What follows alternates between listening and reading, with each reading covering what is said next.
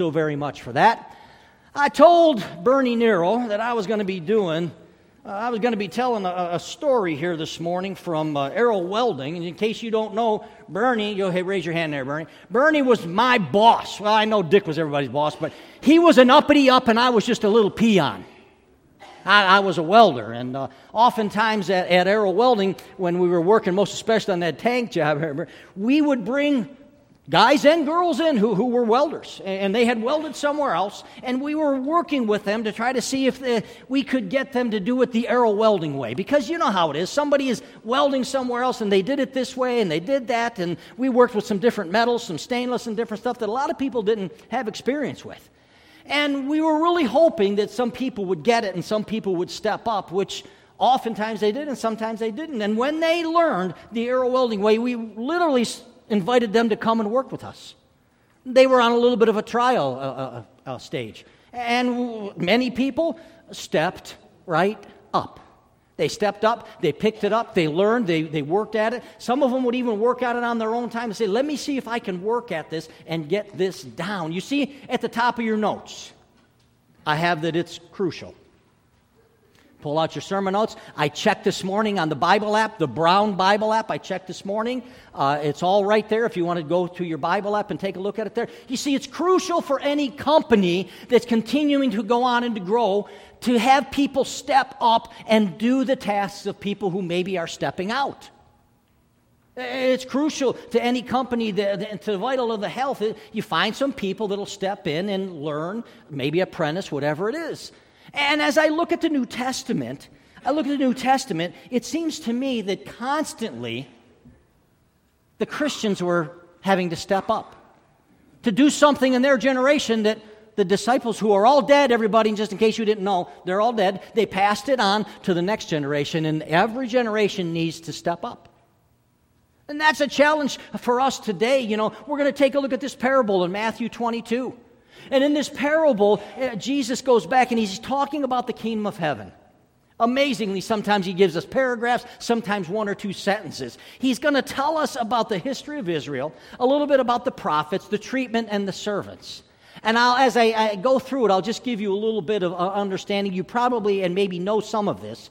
But number one in your notes, would you just fill this in with me? Invitations have already gone out. As Jesus starts this parable, he lets us know invitations in the past have already gone out. Verse 1 Jesus spoke to them again in parables, saying, The kingdom of heaven is like a king who prepared a wedding banquet for his son. Maybe you know, maybe you don't. The king represents God the Father, the son represents Jesus Christ, and the wedding banquet Throughout the New Testament, the wedding banquet is what you have when you bring a groom and a bride together. And Jesus is always seen as the groom. And we are compared to church. The Christians who come together are seen as the bride, not one individual, but as a church and as an assembly. So here's the picture. In the past, with the Israelites, with, with the, with the uh, prophets and the servants who had come, look at verse 3 he, meaning the king, sent his servants to those who had been invited to the banquet to tell them to come. But they refused to come. Then he sent some more servants and said, Tell those who have been invited that I prepared my dinner. My oxen and my fatted cattle have been butchered, and everything is ready. Come to the wedding banquet. Here's a picture of God in the past inviting, as you know, as you read, the Israelites who were supposed to have been inviting many others to come. They looked forward to the Messiah. We look back to the Messiah. They looked forward by faith. We look back by faith. To the Messiah, to the Son, God was trying to prepare and bring them together. And oftentimes, the servants who would represent anyone that He sent, prophet or anybody, with a message and an invitation the call from God from Genesis to the book of Revelation. It's one word. You see it at least twice here come. God is constantly saying, Come. Come to me, you are thirsty. Come to you who are burdened. Come to me, those of you who want, need bread. Come to me. That's the call constantly, and they refused, it says here. It isn't that those who were invited didn't know about the invitation. They knew about the invitation, yet they were adamant that they weren't coming. Have you ever received an invitation and said, Man, I, I, I'm not going? I'm not really going? I mean, from Maria's side of the family and my side of the family, my sisters, my brother, her, from both sides. We have so many people that just, and Maria's Slovenian, and the entire Slovenian nation moved to the Cleveland area. I think I've told you this. This is no, I counted one summer, one year, 13 invitations to a wedding. You think I didn't want to hide some of those? Sometimes when I come, and it's like, yeah, maybe she won't ever see it, you know? Somehow or another, Facebook or whatever she finds out. The servants in this passage of Scripture is anyone who's sent with a message. In the past, it was God's messengers, God's prophets. Today, it's you and me. They had the Spirit individually. The, the Spirit was given to them to prophesy and to, and to preach. Today, it's clearly given that every Christian has the Spirit of God. And if every Christian has the Spirit of God, then every one of us has the call which Jesus said, Go and be my witnesses. In the book of Acts, go to Jerusalem, Judea, to the uttermost parts of the, of the world, to the earth. That's our call. And that's actually where Jesus takes and he spreads this on. Every time these servants were asked, they went back out. You never hear one complaint now, and even in the verses to come. See yourself as a servant of the Lord Jesus Christ with a message to invite. That is what we are. The king stepped up, he prepared everything. The servants stepped up and did what they were told. The question is, will we step up? That's the question for us today. Number two, invitations were ignored and repulsed. I don't know if you ever sent an invitation out and it hurt you. Somebody that you thought would come should have come. You ever sent an invitation out? You got a little mad. It might have been family, it might have been whatever it was. look Verse 5. But they paid no attention and went off, one to his field, another to his business. Always something to do, always something there rather than church, always something in front of our face rather than, rather than Jesus. 24 7, seven days a week. It can always be something. Be careful that you don't think somehow or another what you do is more important than Christ and coming to church. Number verse 6 the rest seized his servants, mistreated them, and killed them. The king was enraged. He sent his army and destroyed those murderers and burned their city passage of Scripture starts out by saying they paid no attention. It basically says they went off. You know, when you're ready to celebrate and you're ready to put on a banquet and you put all the effort in and you spent the money, you know, God the Father said, I spent my money. I'm here. I'm, I'm, sacrificing the, the cattle and the oxen. I'm getting ready. This is not a potluck, everybody. You don't have to bring anything. God is preparing this. You, you accept the invitation, come. And that's the thing that we tell our family and our friends, but we're providing the ice cream. Come. You talk about being able to invite creatively. My, just tell them my church is crazy. They're having ice cream. Ice cream Sundays. You like the crunch coat? Yeah, we're going to have some of that. You like the hot fudge? Yeah. Strawberry? Yeah. Some ignored and some were repulsed. And the repulsed, the word there is seized. It literally means to lay hands on in order to get power over. I guess out of the two groups of people that responded to the servants, and both of them were Israelites, I get the ones who kind of just ignored it went their way. But the ones who felt that they had to seize them, harm them, and even murder them, I, I wonder why is that? And I think to myself, and you probably know too, you know, there's a lot of time that religious people who are without Christ think that they're the ones that are in rule and reign of everything. You go back in history. You go over to the third world country. I, I invite every one of you, you should have coming into your home Voice of the Martyr magazine to let you know what it is. If they're going to invite, they get this. They get the fact that their life is on the line. In Muslim countries, if they invite, they get it. They, they know what might possibly happen. It might cost them their lives. They get it. But they're still doing it. And what are we afraid of in America? A little bit of somebody mocking us, whatever it is. These religious people who felt that they could seize and harm. I'm reminded of John 16, 2, where Jesus tells the disciple, The time is coming when anyone who kills you, I think they're making an offering to God. I see that a lot with religious people who think that it's their job, who are not Christians, who think it's their job, these leaders, to make sure that they, they put people in their place. And I get it from that perspective.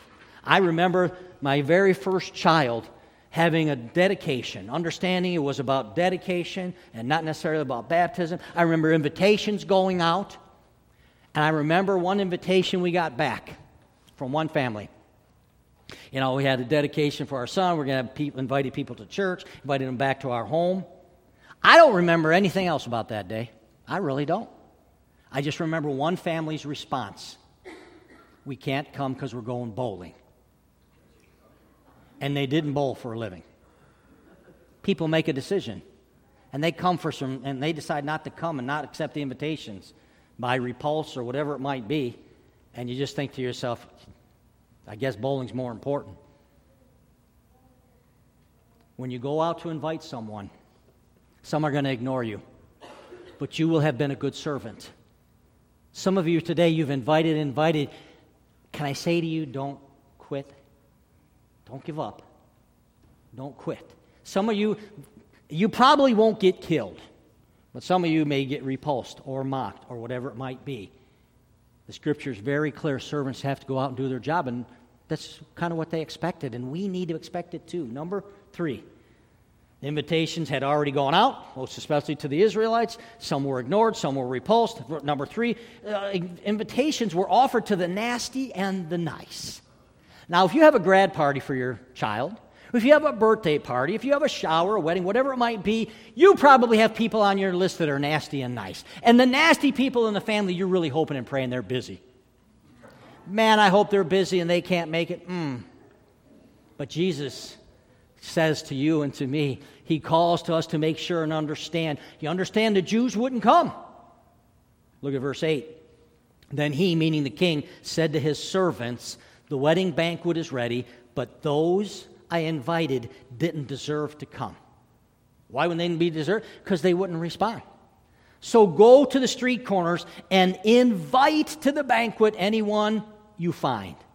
So the servants went out to the street corners and gathered all the people they could find. The bad as well as the good, and the wedding hall was filled with guests. Before the invitations were exclusive, it says to those who had been invited. And so, just so you know, if you read before this, at the end of the chapter, before this and after this, they were constantly knowing, the Israelite leaders, that this was a, prof, a, a parable about them. And seeing that they knew it was about them, they wanted to kill Jesus. They laid plans on how to get a hold of him, and eventually they did. The passage of Scripture says, Anyone you find out in the street corners, the good and the bad, the nasty and the nice, that basically means to you and to me that this has to do with your sphere of influence.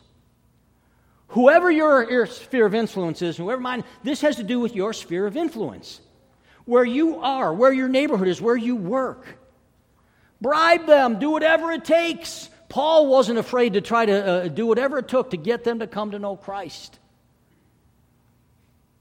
Do something creative. I hope we can talk about that. You know, all, the word all describes the bad as well as the good. And for me, as you take a look at this, you know, historically, it now shifts from those who had invited the Israelites. Now it's shifted to the time of the Gentiles. And this time is the time of the Gentiles until end times when the Jews will be called back and pulled back to God, their Father, and to their Messiah. They will see it. My mom and dad, uh, they didn't have a lot of money growing up. they had five kids with a sixth one on the way. But they did have a friend who had a cabin cruiser, a big cabin cruiser on Lake Erie.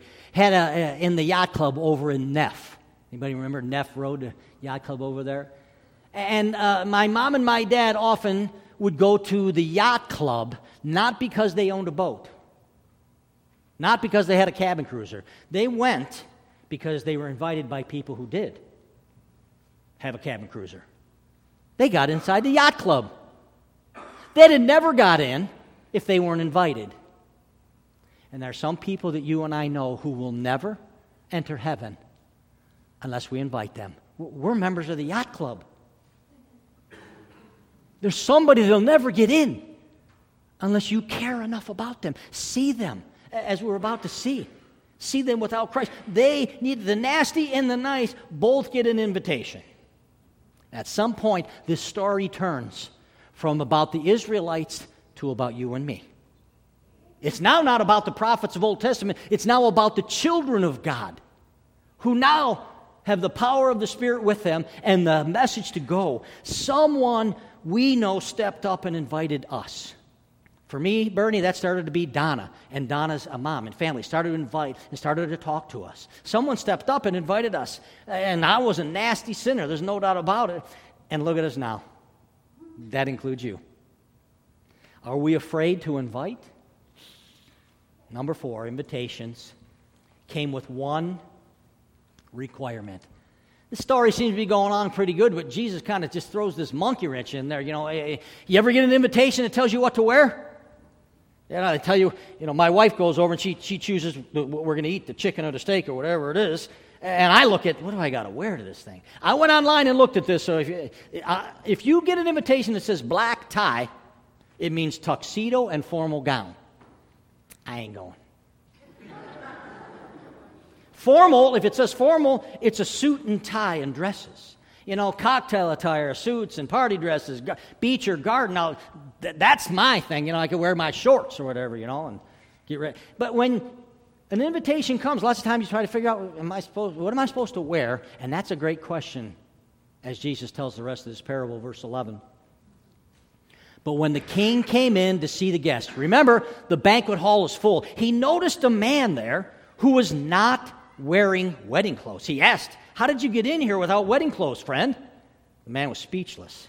And the king told the attendants, Tie him hand and foot and throw him outside into the darkness where there will be weeping and gnashing of teeth. For many are invited, but few are chosen. Now, if you're reading this parable, you may just think to yourself, you know, this really isn't fair. I mean, this, this, this isn't fair. I mean, that doesn't seem very nice. But don't read this parable about what you think is right or fair. Read this parable about what Jesus intends to communicate. All of the plight of this one man is brought to our attention. This isn't a matter about what is fair and what we think is fair. This is how to get into his kingdom. Jesus takes this one guy and throws him out. And uh, it is intended for me to say, wow. If I don't know what it means to have those wedding clothes on, I better figure out what it is. That's the intention of why it ends this way for you and for me. The one man who wasn't allowed in, who was thrown out, represents everybody we invite that will not come. Be careful. Be careful not to think, you know, well, I got some friends, they don't, they're really not Christians, but if they're nice people. God will surely give them a pass. This parable ends by Jesus saying, Man, that's rough treatment. But all you got to do is make sure you have the right clothes on. I was talking to a guy uh, just the other day, talking with a couple people, and they, they just kind of started to get concerned as they had given their life fully to the Lord. As the Lord was speaking to them, as they were growing, as they knew that they were Christians, they started to wonder are, are, are my, is my family not wearing the right clothing? Those weren't their words, but they were like, is my family, are they Christian? Are they playing that just that religious thing? They just don't seem to have that passion. They just don't seem to know, know it's about Jesus. They make up some of their own rules along the way. And as you take a look at this, the question is why did everybody else know that they needed to wear the right wedding clothes? Every other person knew, except one guy. Which makes you and I stop and think what do the clothes represent? Through the Old and the New Testament, most especially I would say New Testament, it represents the righteousness of God that is given to us by the shed blood of Jesus Christ. We sang about it this morning. It's Evan taking off his old clothes and the old Evan and putting on new clothes, the righteousness of Jesus Christ, the righteousness of God through the sacrifice of Jesus Christ. And 14 says, as soon as we've invited someone to DQ Sunday, to VIP Sunday, as soon as we've invited somebody, they've been given an opportunity to be chosen. Because as soon as you respond, God says, You're chosen. Many are invited, but few respond. And Jesus told us there's one requirement. He told us He's the one requirement. He's the one that provides the right clothing. He's the one that cleans us up. His blood is what does it. And He's the one, not me, who said it's only Him. One requirement, only Him. Glad I didn't say it, but he said it. And the fate of all the people we know who will be invited and will not come as the same as this one single man. Please understand that Jesus ends this parable by making it very, very clear. Limited by one Savior. I, the parables that Jesus tell, I just think are extremely creative. I have in your notes creative invitations. He's he's a master at it. Of course, he's a master at it. He can use one or two sentences. You know, the kingdom of heaven is like a mustard seed, or he can take and use paragraphs. And so I just thought, since we're created in His image, couldn't we challenge ourselves the next couple weeks to invite creatively? And, you know, we try to do everything we can. VIP, DQ Sunday. Yeah, we're trying to do everything we can to be creative. So you do something to be creative. I, I know some of you know John and Susan Hammercheck. They came because Dwayne Frager was taking them to breakfast on Sunday mornings. Finally, he says, I'm going to church. Why don't you come with me? You know, they start talking about it a little bit. Breakfast, what could it cost you to lead somebody to Jesus Christ?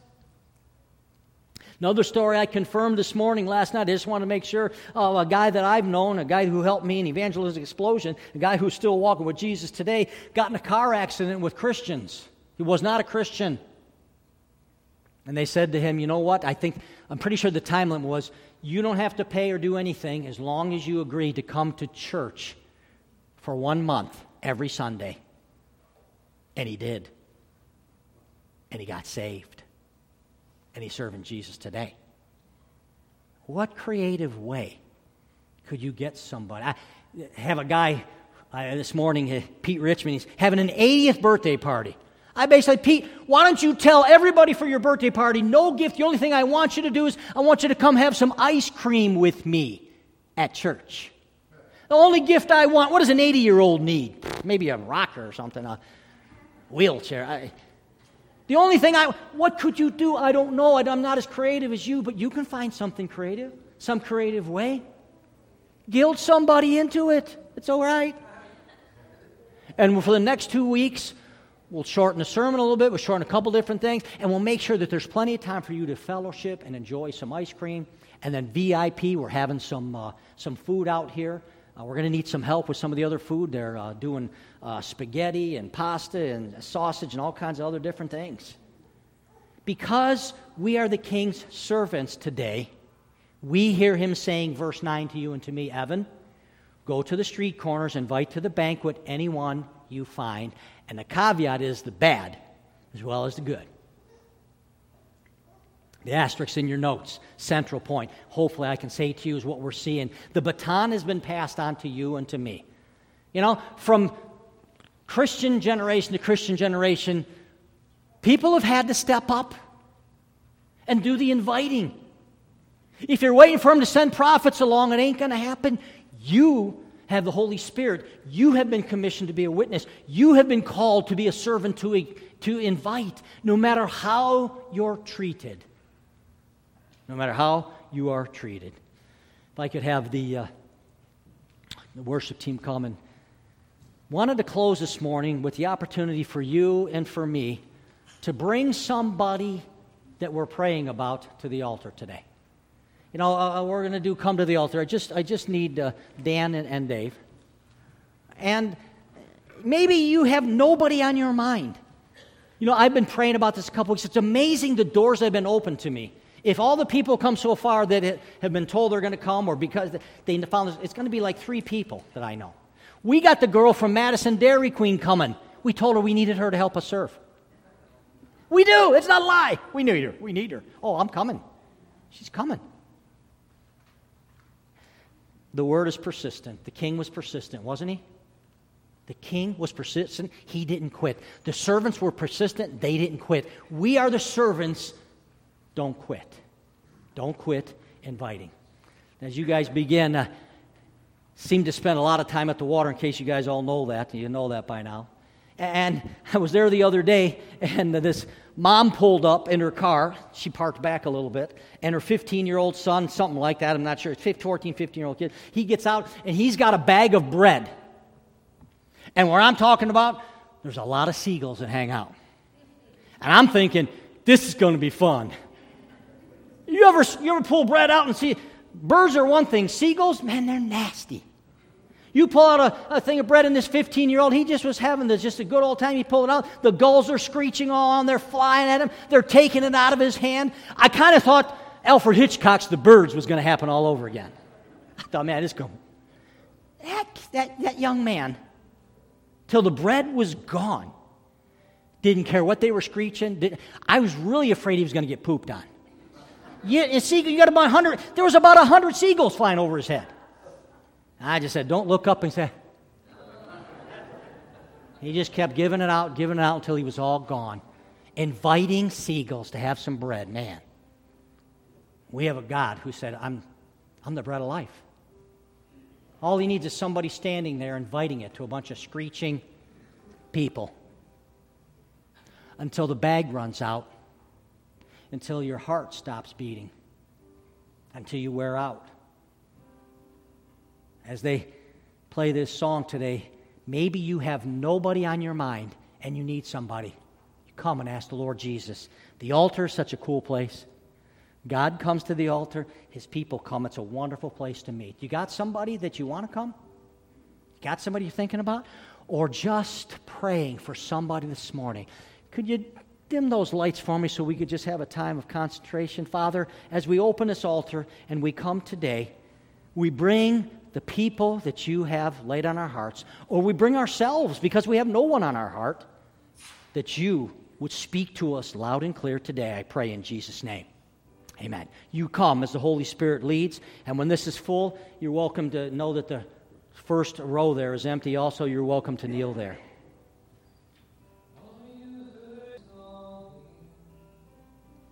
Jesus has given his life for somebody you know. He's given his life for somebody you know. The question is do we have vision to see it? Who invited you?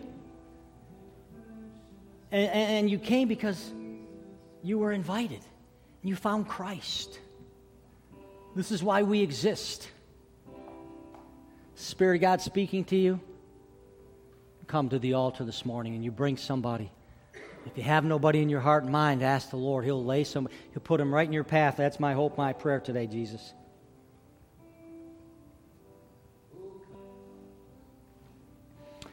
We're here today, Jesus, wanting to fill this building up for the next two weeks because we know how precious a lost soul is to you.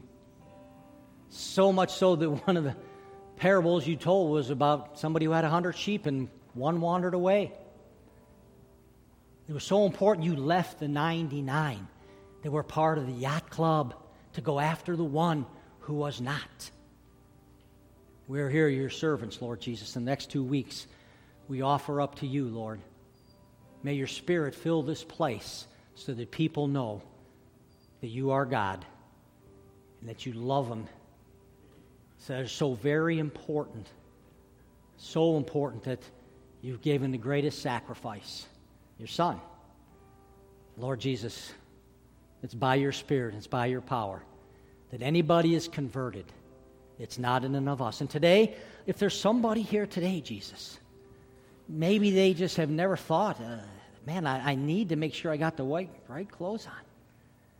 The righteousness of God may they seek and find. And find somebody here today, make myself available. Anybody has any type of questions in regards to what it means to be a follower of Jesus Christ, I pray in your name. Amen.